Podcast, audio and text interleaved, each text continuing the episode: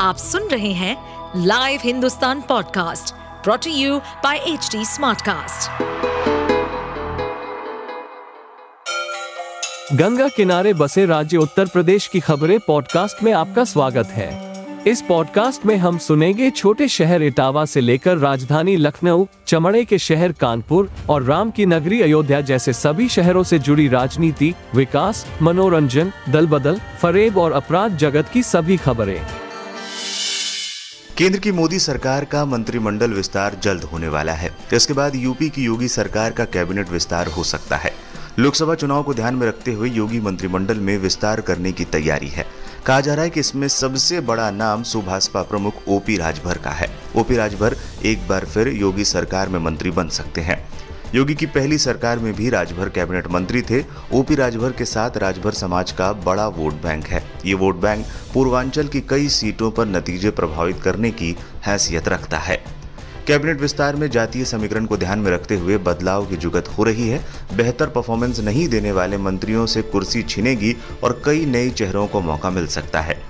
कहा जा रहा है कि संगठन के महत्वपूर्ण लोगों को मंत्री बनाया जा सकता है। ये भी कहा जा रहा है कि विधानसभा चुनाव से ठीक पहले भाजपा छोड़ने वाले मंत्रियों और विधायकों को भी साथ लाने की कोशिश हो रही है।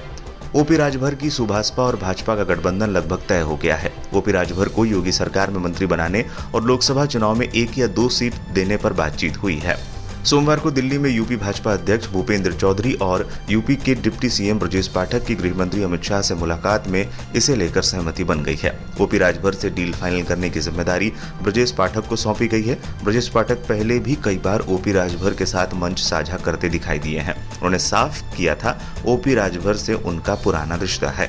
ओपी राजभर की तरफ से भाजपा को लेकर नरम रुख विधानसभा चुनाव के बाद से ही देखा जा रहा है। यहां तक कि राष्ट्रपति चुनाव में भी राजभर ने भाजपा प्रत्याशी द्रौपदी मुर्मू को ही वोट दिया था। एमएलसी के चुनाव में भी राजभर और उनकी पार्टी के विधायकों ने भाजपा प्रत्याशियों को ही वोट दिया था।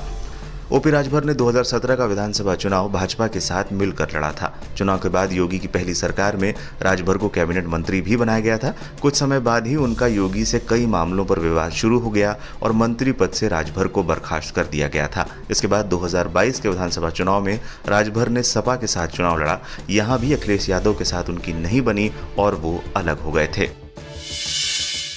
आप सुन रहे थे हमारे पॉडकास्ट उत्तर प्रदेश की खबरें। ऐसे ही अपराध जगत से जुड़ी, चुनौतियों से भरी राजनीति और विकास की खबरों जैसी अन्य जानकारी के लिए सुनते रहिए हमारे इस पॉडकास्ट को।